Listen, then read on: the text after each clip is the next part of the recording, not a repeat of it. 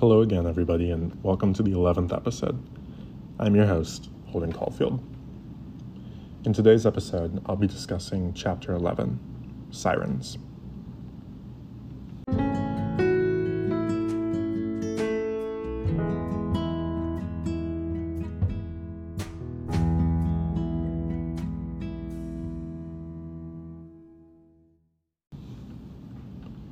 Bloom actually really surprised me in this chapter.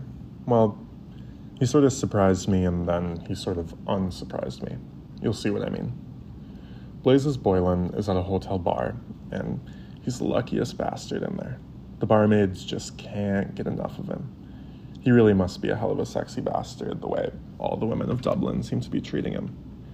All of Dublin is just about throwing themselves at him, it seems.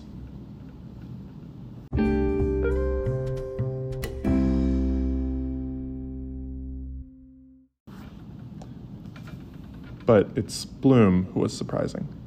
As Bloom sees Blazes entering the bar, he sort of goes in after him, grabs a table at the hotel restaurant, also he can keep tabs on Blazes.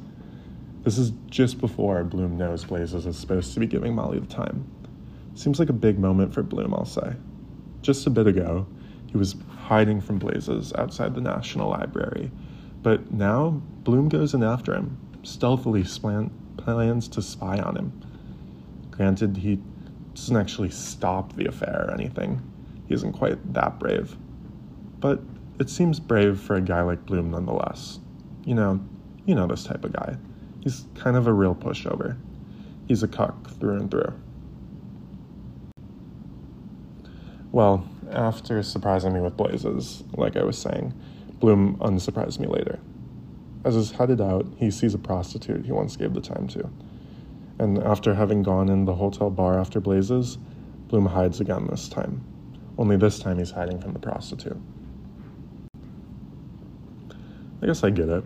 I've had my own scary run-ins with a hooker, but it's not like it's her pimp or anything like that, for Christ's sake. There's really nothing to be too worried about with just some woman on the street, you know? So that's what I mean. Bloom was all brave before, and then he's just back to his usual pushover self. He was surprising, and then he's back to normal. Sort of makes you wonder what got into him.